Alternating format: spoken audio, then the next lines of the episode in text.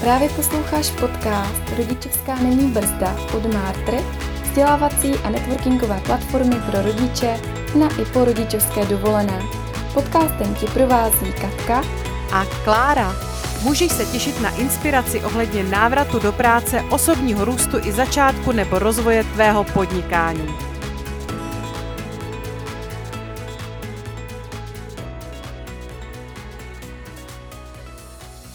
Krásný dobrý den, Zdeňku, vítám vás v našem podcastu od Martre, rodičovská není brzda.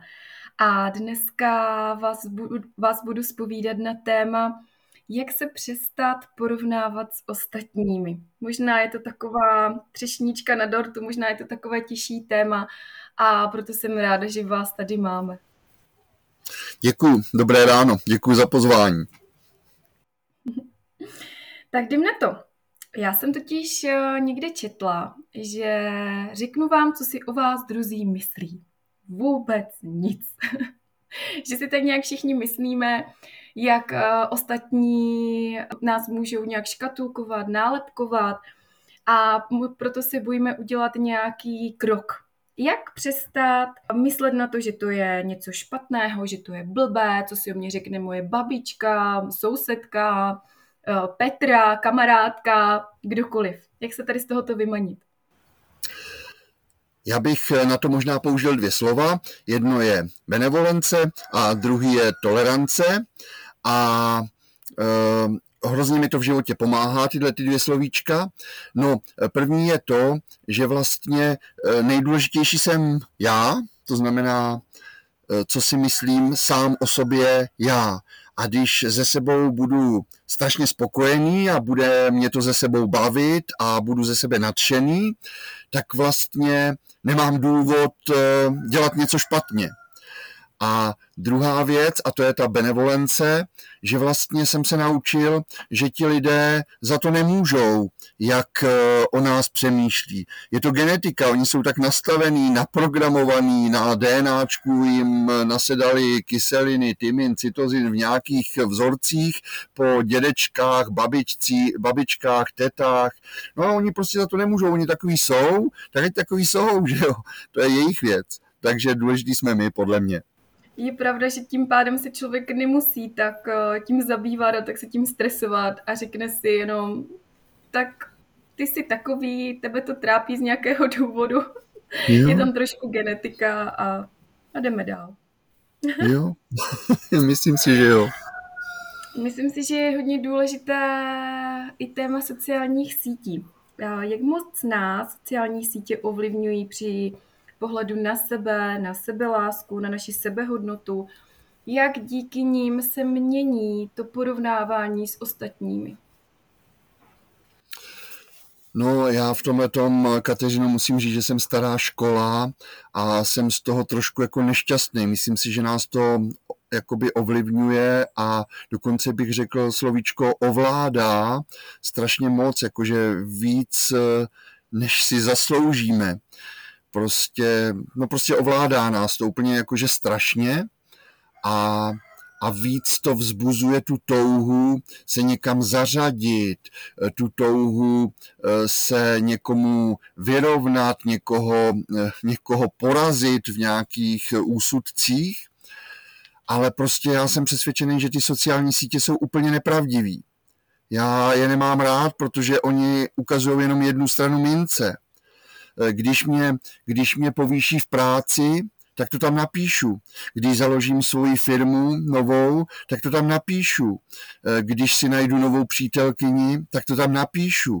Když jedu na dovolenou na Malorku, na Mauricius nebo někam jinam, tak to tam napíšu ale když mě šéf nedá prémie, protože jsem špatně pracoval, nebo když mě z té práce vyhodějí, protože jsem špatně pracoval, nebo když se se mnou žena rozvádí, protože jsem na ní nebyl hodný, tak prostě to tam nikdo nenapíše.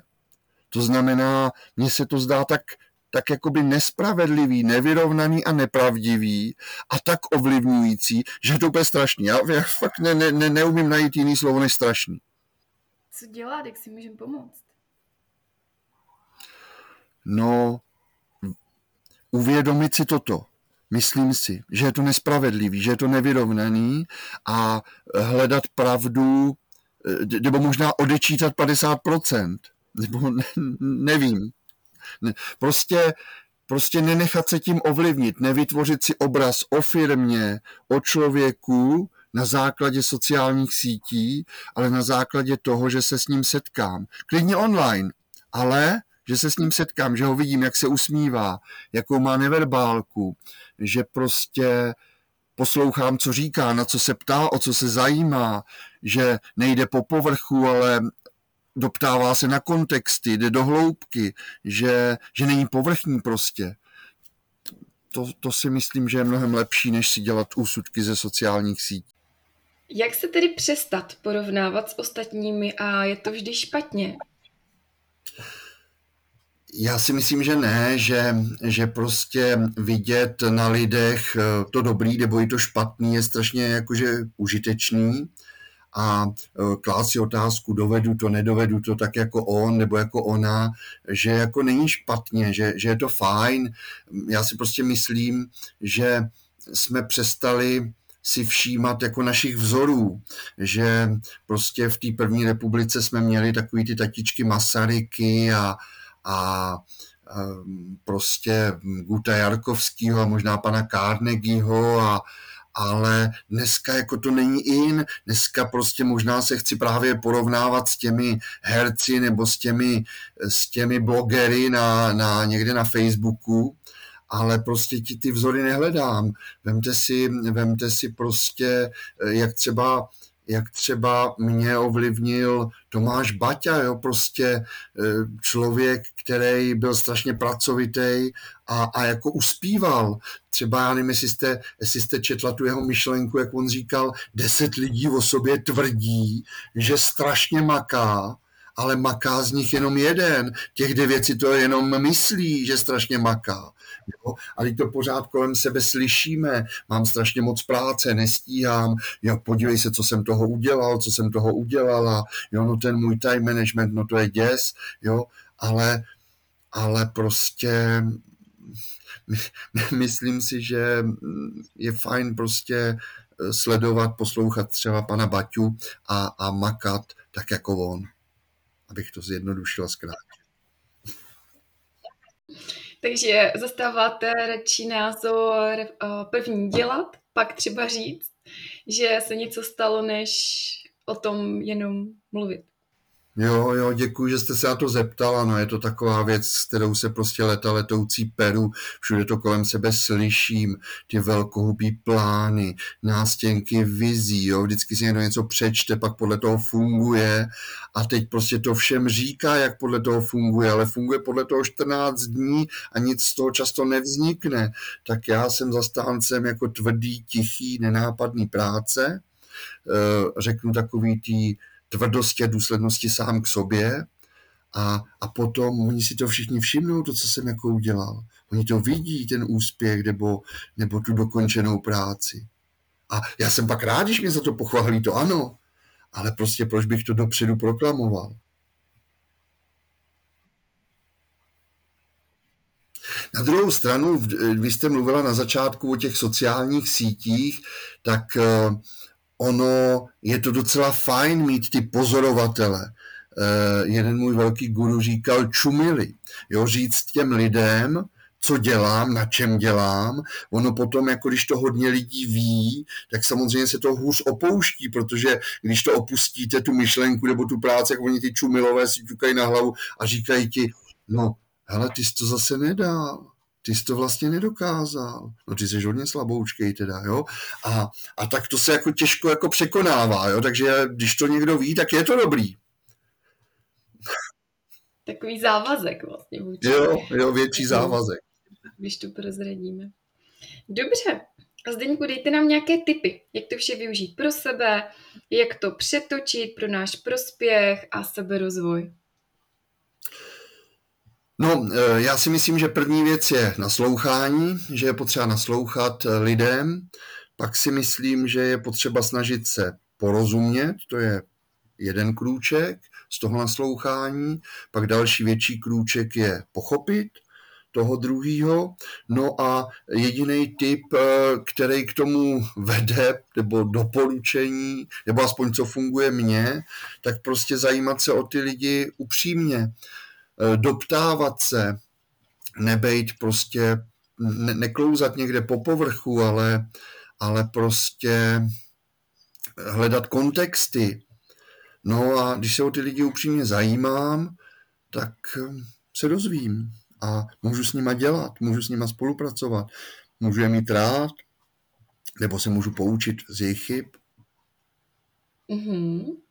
A jak to tedy udělat prakticky? Jak se to no, naučit?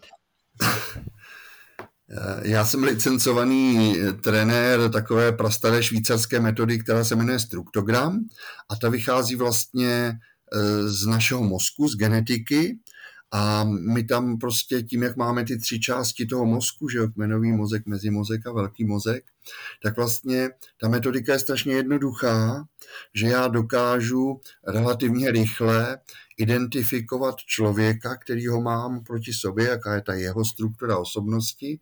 No a potom, potom vlastně svojí řečí, svým chováním fungovat tak, aby tomu člověku se mnou bylo dobře. Tak když to strašně zjednoduším, eh, když vám budu odpovídat na jednu otázku, kterou vy mi položíte, tak eh, já si můžu připravit tři formy té odpovědi, aby pro vás byla příjemná, srozumitelná, jo, podle toho, jak jste zrovna vynastavená geneticky ve vaší hlavě, nebo co je pro vás příjemné ještě možná řeknu ve srovnání, ve srovnání se starodávnou hypokratovou metodou, že jo, z který vychází sangvinik, cholerik, melancholik a flegmatik, tak to je strašně zajímavá metoda. Když se to budete učit na vysoké škole, tak si budete říkat, jo, to je dobrý, to mě baví, dozvídám se o sobě, o manželovi, o mamince, jo, o dětech, ale potom, když se setkáte s cizím člověkem, který ho vidíte poprvé v životě, tak jak poznám, jestli je sangvinik? A když to poznám, tak jak mám mluvit? Jaký otázky mám klást? Jakou mám udělat neverbálku? Co mám udělat pro to, aby mu se mnou bylo dobře a chtěl se setkat znova? Stejně tak Galup, stejně tak, stejně tak socionika. Krásná věda, ale strašně složitá. My vycházíme z třech částí mozku. Je to jednoduchý, rychlý, funkční. Už to dělám čtvrtstoletí, Kateřina, představte si. No, hezky o tom mluvíte, je vidět, že jste tam pevný v kramflecích. A možná to těm lidem, když se to naučí, pomůže v tom, že nebudou mít očekávání, které můžou zranit od ostatních. Jo, to je podle mě, dobře, že to říkáte, to je podle mě největší přidaná hodnota, že vlastně takový ty iluzorní očekávání, takový ty vzorce, že lidi by se měli nějak zachovat podle podle mý výchovy, podle mých rodičů, podle mých hodnot, jo. Strašně šetříte krční svaly, nemusíte furt kroutit nad lidma hlavou, nemusíte se divit, jo, protože samozřejmě znáte to, když si o někom řeknete, že je divný, tak v tu chvíli on si říká to tež o vás, jo. Takže prostě je to, strašně to podporuje tu benevolenci, jo, že vlastně nečekáte od těch druhých lidí nic, koukáte se na něj, jsou, jo, teď jsem se s váma seznámil, jste pro mě čistý list, no a vy nějak zareagujete, vy něco řeknete, já si říkám, o, kmenový mozek a mezimozek a velký mozek. tak, Zdenku, zachovej se správně. Strašně to zjednodušuju, ale tak nějak to je. Takže jak tedy na sebe pracovat, tak ať eh, jsou naše komunikace, networking a mezilidské vztahy na lepší úrovni. Protože myslím si, že tak nějak všichni eh, se chceme cítit dobře, všichni se chceme smát, všichni eh, se chceme v úvozovkách bavit a ne si něco vyčítat nebo se hádat na ulici. Takže jak pracovat sám se sebou, sám na sobě, aby i to mé okolí nebo to mé prostředí kolem mě bylo příjemnější. Hm. Já jsem kdysi eh, si vymyslel pro, pro naši firmu, kterou jako takovou vzdělávací firmu pro dospělí, kterou provozujeme s mojí ženou, tak jsem si vymyslel takový jakože slogan že chápání rovná se naslouchání na druhou a minus polovina ega. To znamená, že vlastně to je ten můj jakoby recept. Naslouchat a nebrat se tolik vážně, ubrat toho, toho ega. To znamená snažit se mít víc empatie, snažit se prostě fakt sledovat toho člověka.